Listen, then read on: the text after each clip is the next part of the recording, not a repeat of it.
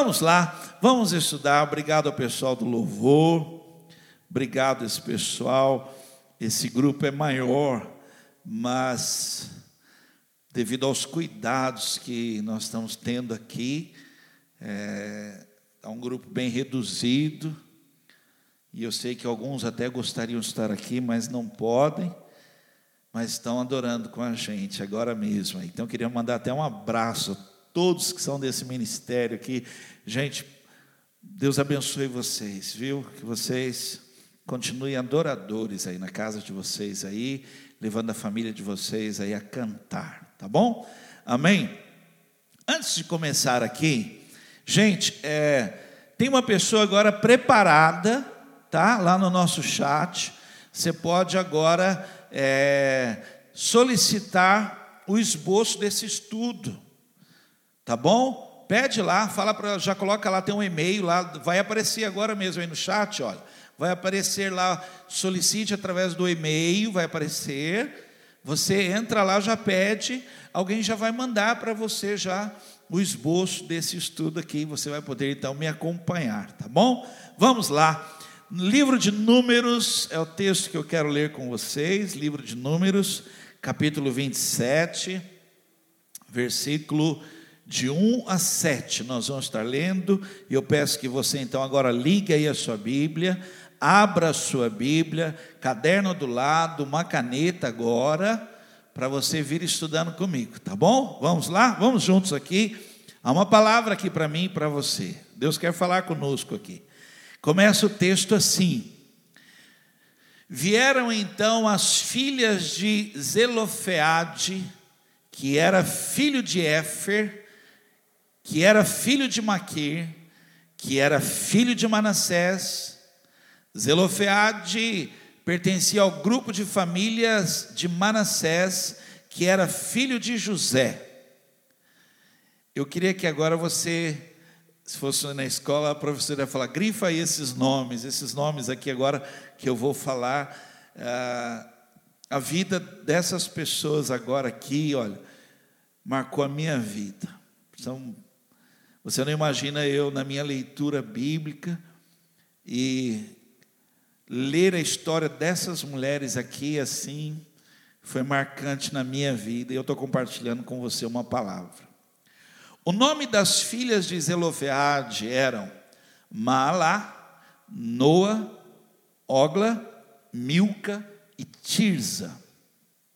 Elas se prostraram à entrada do tabernáculo de Moisés, do sacerdote Eleazar, dos líderes do povo e de toda a comunidade de Israel, e disseram: Nosso pai morreu no deserto.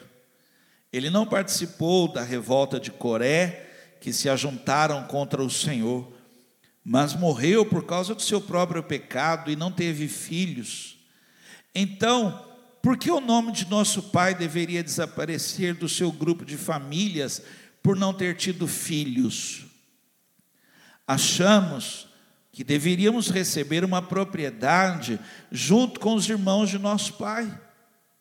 Então Moisés levou o caso perante o Senhor e o Senhor respondeu a Moisés: Louvado seja Deus, olha, as filhas de Zolofeade estão certas. Você deve dar a elas uma propriedade por herança entre os parentes de seu pai, e passará a elas a herança de seu pai. Guarda esse texto, fica aí com a sua Bíblia aberta, ligada aí. Vamos orar, vamos pedir a Deus, vamos falar com o Senhor. Olha, a Bíblia diz assim: quem busca, encontra. Na minha leitura, eu sempre que faço a leitura da palavra, eu procuro, eu busco algo, eu sei que tem algo, eu sei que tem. Ó a profundidade das riquezas, tanto da sabedoria quanto do conhecimento do nosso Deus. Há algo aqui há um presente aqui, há uma palavra revelada aqui, há uma direção de Deus para a minha vida e para a sua vida. Você crê nisso?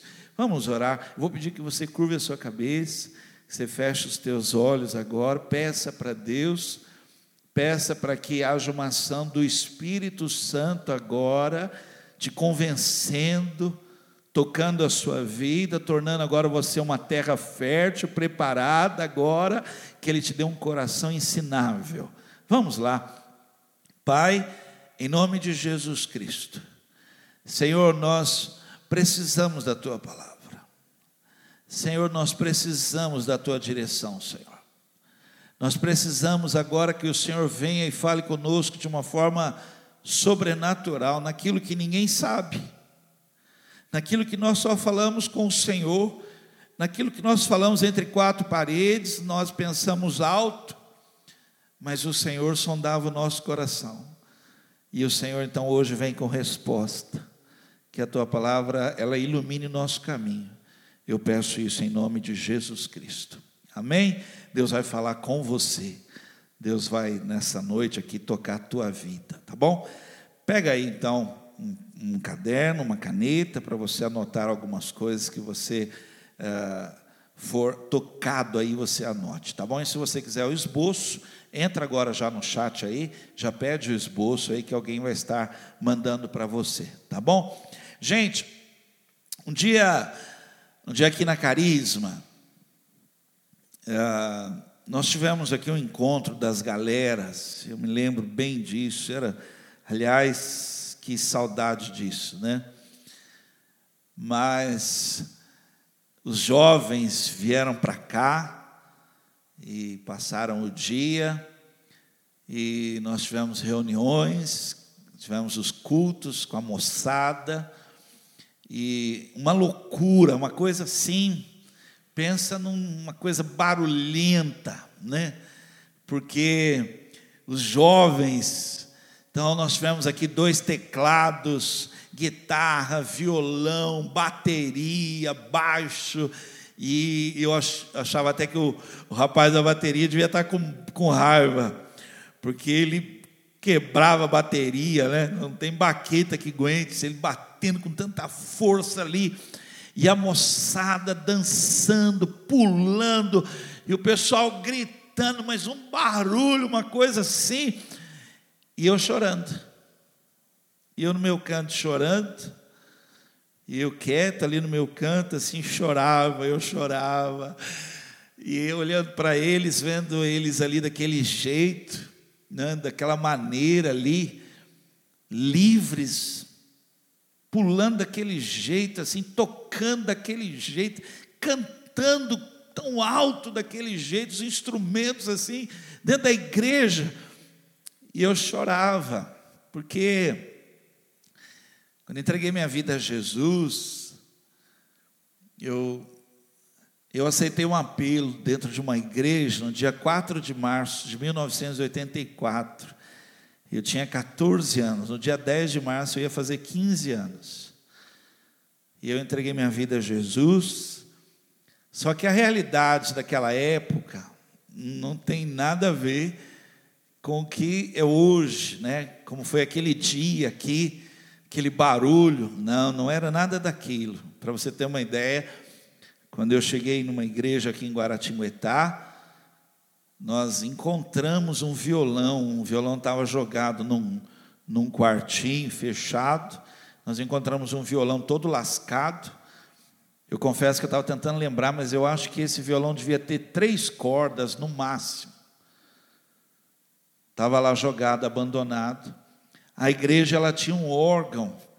Você nem sabe o que é isso. Depois vai lá no Google lá, tinha um órgão, coisa horrorosa assim, coisa uma madeira toda arrebentada, século 17, com cadeado, gente, pensa no negócio desse, um cadeado, e só uma senhora que podia tocar o órgão da igreja. Só para aquela mulher sair do lugar dela e chegar no órgão, dava metade do culto. E a gente tinha que esperar, ficava ali esperando até ela se ajeitar, abrir o cadeado, abrir, para a gente tocar e cantar os hinos. Então, a primeira coisa que nós fizemos foi pôr corda naquele violão. Nós compramos corda ali, colocamos e começamos a tocar e cantar nas reuniões de jovens. Nós, nós cantávamos Vencedores por Cristo Grupo Logos, olha, sabe o que eu pensei agora? Vai ir. Roberto, só nós três mesmo para lembrar essas coisas, né? Vencedores por Cristo, Logos. E, e nós chorávamos, né? Por adorar a Deus, por, por servir na igreja, por fazer algo na igreja, mas não podia, não podia. Então, nós começamos a pedir na igreja uma oportunidade para os jovens. Então, era assim: a igreja cantava os hinos com aquela senhora no órgão lá, cantava os hinos, a gente cantava, e aí depois deixavam os jovens cantar uma música. E aí a gente ia para frente, todo feliz, o grupo ia para frente com o violãozinho e cantava lá Vencedores por Cristo, Logos, cantava ali. Aí um dia nós compramos uma guitarra, gente, uma guitarra. Aí depois a gente já tinha um violão e uma guitarra. Aí um dia nós compramos um baixo. Gente, pense na alegria de jovens dentro da igreja, dava oportunidade para nós, nós íamos para frente, conjunto, é, violão, guitarra e um baixo. Era uma realização para nós, não podia bater palma, né? Então a gente, a gente, a gente nem podia se empolgar. Então não podia bater palma e também não podia balançar o corpo, não, gente. Tinha que ser assim meio que estátua era assim. Aí a gente adorava a Deus.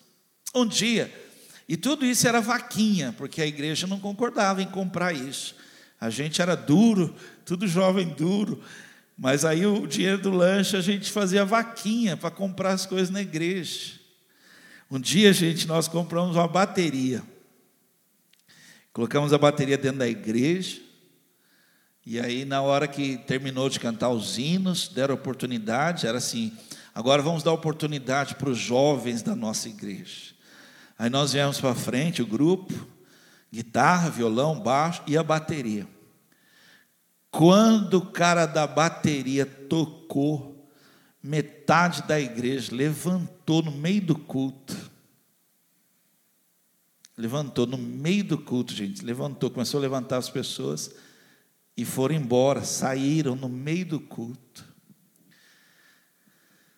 Gente, nós pagamos um preço.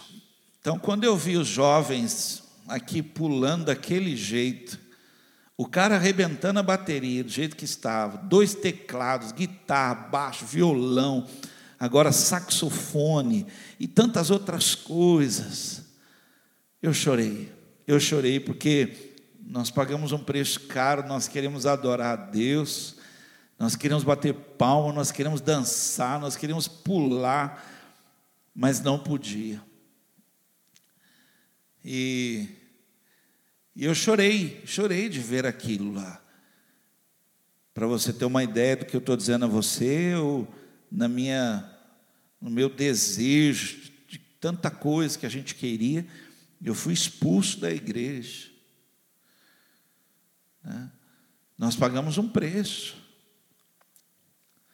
Tema de hoje que eu quero estudar com você, anote aí, não tem que ser assim. Anote isso. Tema de hoje, não tem que ser assim.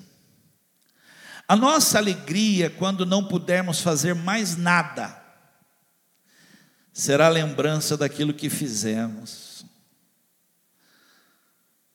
Porque não tem que ser assim. Olha, Moisés, Deus falou com Moisés e falou para ele assim: Moisés, eu quero que você faça a contagem do povo. Mas Moisés, você vai fazer o seguinte: você vai contar por tribo. Pega uma tribo, são 12 tribos, pega as tribos, separa as tribos, e aí você faz contagem por família. Mas você vai contar só os homens, só os homens. E ele fez, fez toda a contagem, pegou a tribo, tal, família, e ele chegou no número de 601.730 homens. Gente, mas tenta imaginar, porque não tem que ser assim. Tenta imaginar o IBGE chegando na sua casa e falando assim: olha, o governo vai distribuir terras vai haver uma distribuição de terras, e nós estamos aqui para fazer a contagem de quantos homens tem na casa. E aí você fala, não, mas aqui em casa não tem homens. Aí ele falou, então infelizmente você não vai ganhar terra nenhuma. É, foi isso que aconteceu. Moisés fez a contagem, deu o número, passou pela tribo de Manassés, chegou na casa de Zelofeade. Quando chegou lá, falou assim: O senhor tem filhos? Ele falou: Não tenho, o senhor só me deu mulheres. Eu tenho fulana, fulana, fulana, mas homem eu não tenho. Ele falou: Ó, oh, que pena. Quando terminou a contagem, essas moças, elas foram procurar Moisés. Elas se prostraram e falaram assim para Moisés: Moisés, nós queremos perguntar: a família do nosso pai vai desaparecer? Meu pai, ele não teve filho homens, ele só teve filho mulheres. E nós então não vamos receber terra nenhuma, nossa família nós vamos desaparecer. Nós não vamos ganhar nada, porque não temos irmãos homens, nós não temos na nossa casa. Moisés foi falar com Deus, gente, que coisa linda, que coisa maravilhosa, que Deus é esse, que Deus maravilhoso. Moisés foi e falou: Senhor, a casa de Zelofeade, o Senhor não deu homens para eles, o Senhor só deu mulheres, e nós não contamos eles, eles não vão receber terra nenhuma. Aí Deus falou assim, gente: elas estão certas. E Deus falou assim: eu quero que ela, elas tenham heranças na casa do Pai, porque não tem que ser assim. Gente, que, que coisa maravilhosa. Quem explica isso muito bem, muito bem, com muita propriedade, é o Anésio. O Anésio explica muito bem isso. Eu gosto de ouvir quando ele fala que Deus, ele sempre atende os mais fracos. Deus sempre olha a causa dos mais fracos. E naquela hora, quando Moisés fala, eu fiz a contagem dos homens e a casa deles eu não contei, Deus falou, mas elas estão certas e elas vão ter parte, elas vão ter herança. Números 27, de 5 a 7, diz isso. Então Moisés levou o caso perante o Senhor. E o Senhor respondeu a Moisés: As filhas de Zelofeade estão certas. Você deve dar a elas uma propriedade por herança entre os parentes de seu pai, e passará a elas a herança de seu pai. Raramente você vai ver isso na Bíblia. Dificilmente. Sabe por quê? Porque geralmente a gente aceita. Eu digo a você, e eu não falo de mim, não, falo de outros e outros e outros aí que pagaram um preço caro. Hoje, quando eu vejo a moçada aqui com os instrumentos, com luz, com, com bateria microfonada, com os instrumentos aqui, gente, meu coração explode, porque não era assim, não era assim. Mas não, não tem que ser assim. As coisas podem mudar, elas podem melhorar. Ver hoje meu filho tocando na igreja realizado é um sonho que eu paguei lá atrás, é um preço que eu paguei. Porque se eu não tivesse feito algo lá atrás, hoje eu sou o pastor da igreja. Lá eu era um menino, um menino fazendo vaquinha, um menino juntando. Nós, nós assim, tão apaixonados por Deus, nós juntávamos moedas para comprar Bíblia, nós comprávamos Bíblia com moedas. E ficávamos com a Bíblia na mão, orando o culto inteiro para alguém entregar a vida a Jesus. E quando o pastor fazia apelo e alguém levantava a mão, aquela Bíblia era entregue para aquela pessoa. Era assim, era assim. Alguém pagou um preço para chegar hoje Senão os nossos jovens iam ter vergonha da igreja hoje. Então, ver os nossos filhos amando a igreja, porque a igreja tem um louvor, uma música, tem um espaço. Tema de hoje não tem que ser assim.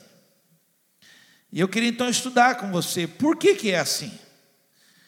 Por que, que raramente você vai ler na Bíblia algo acontecendo assim? Porque a gente se, a gente se aceita, a gente aceita, a gente, ah, é assim, então tá. Mas não tem que ser assim. Essas moças, deixa, deixa terminar. Quando terminou de contar tudo, elas foram Moisés. Moisés, espera aí. Então nós vamos sumir? Então a gente não existe? Então a casa do meu pai, então nós vamos perecer, nós vamos desaparecer, nós não vamos ganhar nada. Moisés, quando falou com Deus, Deus falou assim: Moisés, elas estão certas. Por que, que está sendo assim? Vamos lá, você estuda comigo agora aí, olha. Primeira coisa que eu quero ministrar aqui: falta de visão. Falta de visão, gente. E no livro de Números, capítulo 13, versículo 31 e 32, olha, vale a pena você abrir, ligar, me acompanhar, ler. Isso vai trazer assim uma renovação na sua mente. Falta de visão. Quando a pessoa não tem a visão, ela se incomoda, ela aceita. Diz assim: olha, mas os outros espiões que tinham ido com ele disseram: olha o que eles disseram. Não podemos lutar contra o povo da terra, porque é mais forte do que nós. E espalharam notícias negativas entre os israelitas acerca daquela terra. Eles disseram: a terra que acabamos de ver não produz o suficiente nem para alimentar os próprios moradores. Lá todos os homens são de grande estatura. Preste atenção no que eu vou falar para você. Olha o problema da falta de visão. Preste atenção. Eles foram, os espiões foram lá, os espias foram. Dez deles voltaram carregando cachos, cachos enormes. Eles chegaram, conta como é que foi. Eles falaram assim: olha, a terra é maravilhosa. A terra, olha, a terra mana leite e mel, dá muitos frutos. Nós trouxemos até a amostra. Agora olha só, por não ter visão, quando você não tem visão, você dá mais importância às dificuldades do que aos sonhos do que aos planos, do que às coisas que ainda irão acontecer. Você fica focado no problema, você se limita ao problema, você não tem uma visão. Olha, eles falaram isso. Por não ter visão, olha o que eles espalharam entre toda a congregação de Israel, todo o povo de Israel.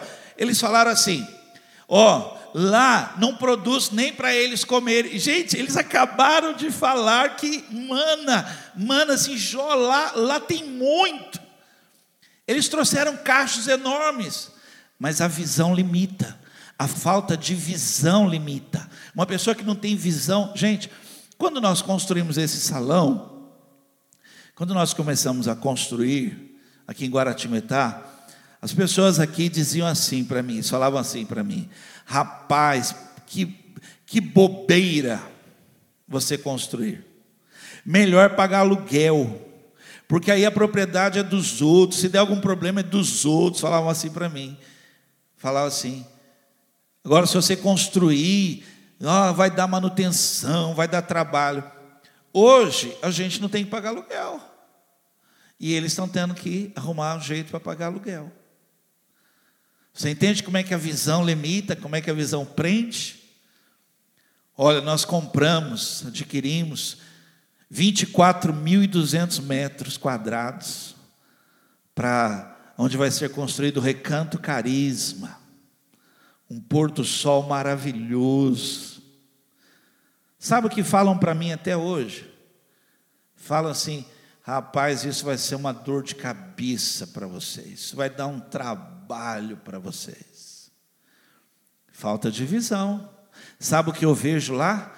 Eu vejo retiros, encontros de mais de 500 jovens naquele lugar. Eu vejo encontro de casais. vejo retiros da igreja, eu vejo casamentos virados para a Serra da Mantiqueira e o pôr do sol atrás, assim, olha, aquele laranja assim do pôr do sol, lindo, maravilhoso.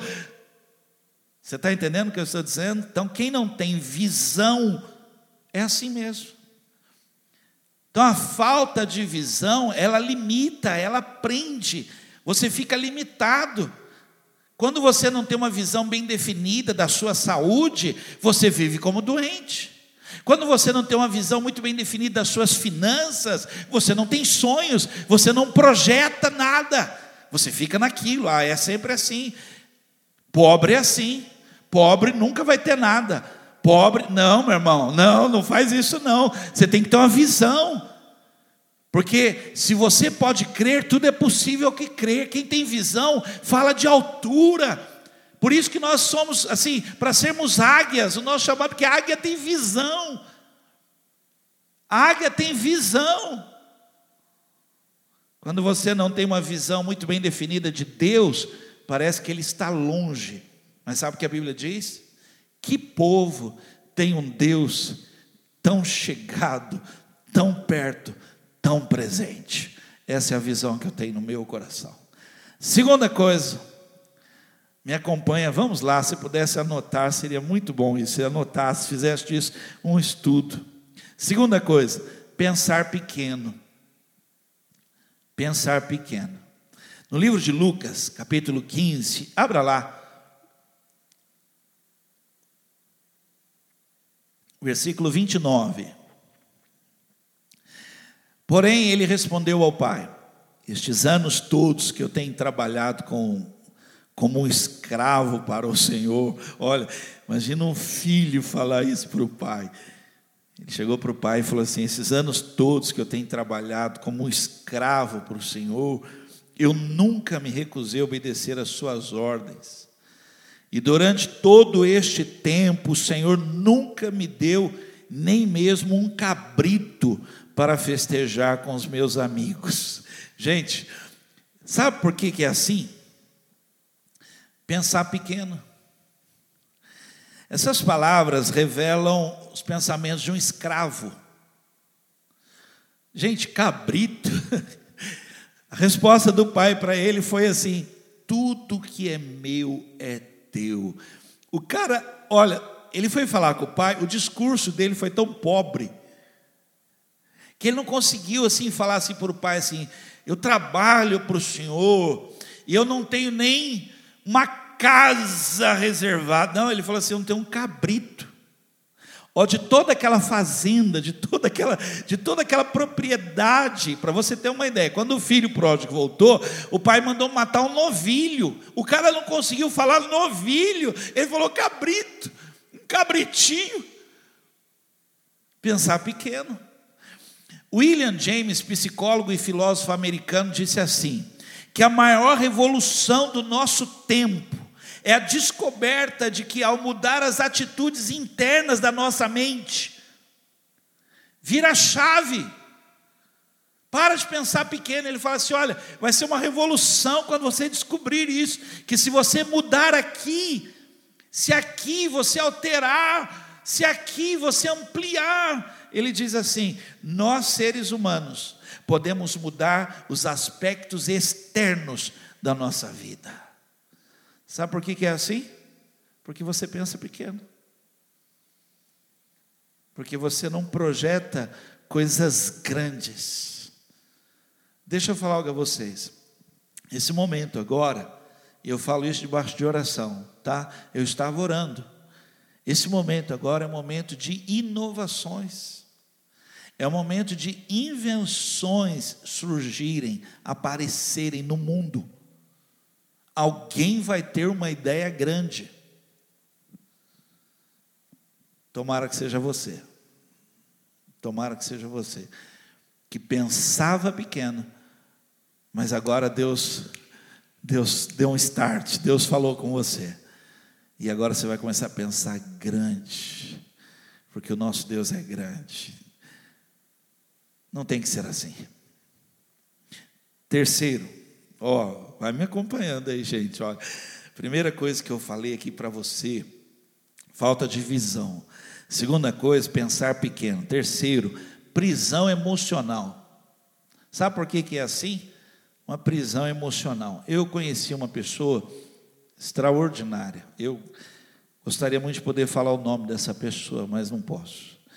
Uma pessoa extraordinária, uma pessoa muito usada por Deus, um instrumento nas mãos de Deus, assim, sensacional. Como Deus usava a vida dessa pessoa, como era assim uma pessoa com um carisma muito grande. Um dia essa pessoa se calou, se fechou. Se fechou. A igreja perdeu muito por causa disso. E eu fui descobrir que essa pessoa, ela sofreu uma prisão emocional por outra pessoa uma outra mulher falou uma palavra muito ruim para ela. E ela, sem ter uma reação, ela permitiu esse aprisionamento emocional. Ela nunca mais conseguiu ser um instrumento nas mãos de Deus, por causa de uma palavra que ela ouviu. Sabe por que, que é assim? Porque tem muita gente aprisionada emocionalmente. Muita gente. Aqui na Carisma eu recebo gente assim, que foi ferida pela igreja, machucada pela igreja. Tem gente aqui, às vezes também é ferido aqui, machucado aqui, ouve uma palavra, mas permite um aprisionamento, você não pode. O salmista Davi, depois dele falar para Deus assim: refrigera a minha alma. Depois que ele fala isso, olha o que ele diz no versículo 4 do capítulo 23 de Salmos. Ele diz: Mesmo que eu ande pelo vale escuro, onde a morte está bem perto, continuo tranquilo e não sinto medo, porque a sua vara e o seu cajado me protegem. Não estou preso emocionalmente, estou livre. Ele refrigera minha alma. Entende isso? Então, sabe por que, que as coisas são assim? Há um aprisionamento emocional. A pessoa ela não se acha capaz. Por isso que tem muita gente que é bonita, mas é feia, porque ela não se sente, ela não se acha. Quantas vezes minha filha veste uma roupa e pergunta para mim, pai, como é que eu estou? Fala assim, pai, eu estou bonita. Eu falo, não, você não está, você é. E não foi a roupa, não, você é. Então, quando você se sente, você se acha, eu estou bem. E quantas pessoas aí que pensam que está bonita, está horrorosa. Porque não adianta, você pode colocar melancia na cabeça, fazer tudo, mas não, não melhora. Porque é um aprisionamento, você se vê feio, você se vê pequeno, você se vê cheio de limitações. Sabe por que, que é assim? Porque você precisa se libertar. Seja liberto hoje emocionalmente, em nome de Jesus Cristo. Vamos lá. O que fazer para que as coisas não continuem sendo assim? Gente, eu falei o nome dessas moças, elas foram procurar Moisés, esperaram acontecer tudo lá, chegaram para Moisés, se prostraram, e falaram: Moisés, não tem que ser assim. Não é possível. Não é possível. Moisés, o pessoal teve lá em casa e eles falaram que não vão contar a nossa casa porque não tem homem. Mas o nosso pai, Deus não deu filho homem para ele, só deu filho mulher. Então a nossa casa vai desaparecer. Gente, quando ele fala com Deus, falou: Senhor, tem uma casa. Deus fala: elas estão certas, não tem que ser assim. Não tem que ser assim. E eu quero que você dê a elas a herança do pai delas. Elas vão ter, elas vão ter também propriedade. Então, o que fazer para que não continue sendo assim? Vem comigo agora aqui, olha, me acompanhe. Primeira coisa, você precisa fazer mais do que o possível fazer mais do que o possível, tá bom? Em Lucas capítulo 10, eu vou ler essa história, gente. Eu sei que é longo o texto, eu vou ler porque é importante. Lucas 10, de 30 a 35, diz assim: Jesus respondeu com a seguinte história: Certo homem que fazia uma viagem, descendo de Jerusalém para Jericó, foi atacado por bandidos. Estes tiraram suas roupas, bateram nele e o deixaram caído, quase morto ao lado da estrada. Preste atenção agora. Por acaso, passou por ali um sacerdote. Quando ele viu o homem caído, atravessou para o outro lado da estrada e passou de longe. Está vendo? A gente pensa que tem que ser assim. Não, isso aí foi um assalto. Fazer o quê? Também quem mandou ele andar na rua essa hora, a gente pensa que tem que ser assim. Aí a gente passa de longe. E assim também passou um levita. Quando chegou ao lugar e viu o homem, também deixou o homem caído ali. Porém, veio um samaritano e quando viu, sentiu grande pena dele. Ajoelhando-se ao lado dele, o samaritano derramou vinho e óleo nas feridas e fez curativos. Depois, colocou o homem em seu jumento e levou até uma hospedaria, onde cuidou dele. No dia seguinte, entregou ao dono da hospedaria duas moedas e disse a ele: Cuide dele, quando eu voltar, pagarei o que você gastar a mais com ele. Eu falo com tristeza isso, falo, um pastor, eu falo com tristeza. Nós ainda continuamos passando por outro lado. Nós ainda continuamos passando longe, porque a gente só faz o que é possível, só o que é possível. Então as coisas vão continuar sendo assim, como elas são. Porque para mudar, para mudar, você vai ter que pagar um preço, você tem que fazer mais do que o possível. Olha, agora em janeiro, janeiro passou agora, a Carisma Osasco, a Carisma Guaratinguetá, a Igreja Quírios, do meu amigo Klaus. Nós mandamos para o sertão, lá em Barra de São Pedro, mandamos para o Piauí, 20, aproximadamente 25 toneladas de doações. De doações. O sertão clama, pastor Alan, Roberta, o pessoal todo do sertão clama. Eles mandaram toneladas para Frânio, Pernambuco. Porque não tem que ser assim, não. Não tem que ser, não, sabe? Pessoas passando fome, a terra sem dar chuva. Não, não tem que ser assim, não. Ah, nós podemos fazer mais. Nós podemos, irmãos, mudar as coisas. Nós podemos. Deus vai nos dar graça. Ele mesmo vai dizer: vocês estão certos. É assim que se faz. E Ele vai nos dar graças. Olha, eu vi agora mesmo, semana agora, até hoje eles estão distribuindo doações lá. Olha, gente, a doação que a gente não sabia de nada. Eu fiquei sabendo do vírus quando nós chegamos aqui. Até hoje eles estão distribuindo a doação, que você fez mais do que o possível. Estão sendo socorridos lá, nesse período de pandemia, todos em casa, pessoas não podendo trabalhar, estão sendo socorridas porque alguém fez mais do que o possível. Segunda coisa, como fazer para que as coisas não sejam assim. Segunda coisa, intercessão. Agora eu estou indo para um outro nível, tá bom? Porque Deus tem procurado pessoas assim e tem sido difícil encontrar pessoas assim. Os intercessores. No livro de Gênesis, capítulo 18, versículo 32, diz assim: Disse por fim, Abraão: Não fique irado, Senhor, se eu lhe falar só mais uma vez. E se forem encontrados apenas dez justos? O Senhor respondeu: Não destruirei a cidade por amor aos dez. Gente, isso não tem que ser assim. Mas para isso precisa que pessoas se levantem pessoas que não querem orar só por si mesmo, pessoas que não querem só pedir, me dá, me dá, me dá, não. São pessoas que seguram a mão de Deus e seguram a mão do próximo. E quando falam com Deus, falam do próximo, falam de outros. Tem nomes no coração, são pessoas intercessores que se colocam a favor dos outros, se colocam no lugar dos outros. Quando eles oram, eles não estão orando por eles, eles estão falando o nome de outras pessoas. Gente, o nosso país hoje precisa de intercessores, os jovens da nossa nação precisam de intercessores, casamentos precisam de intercessores.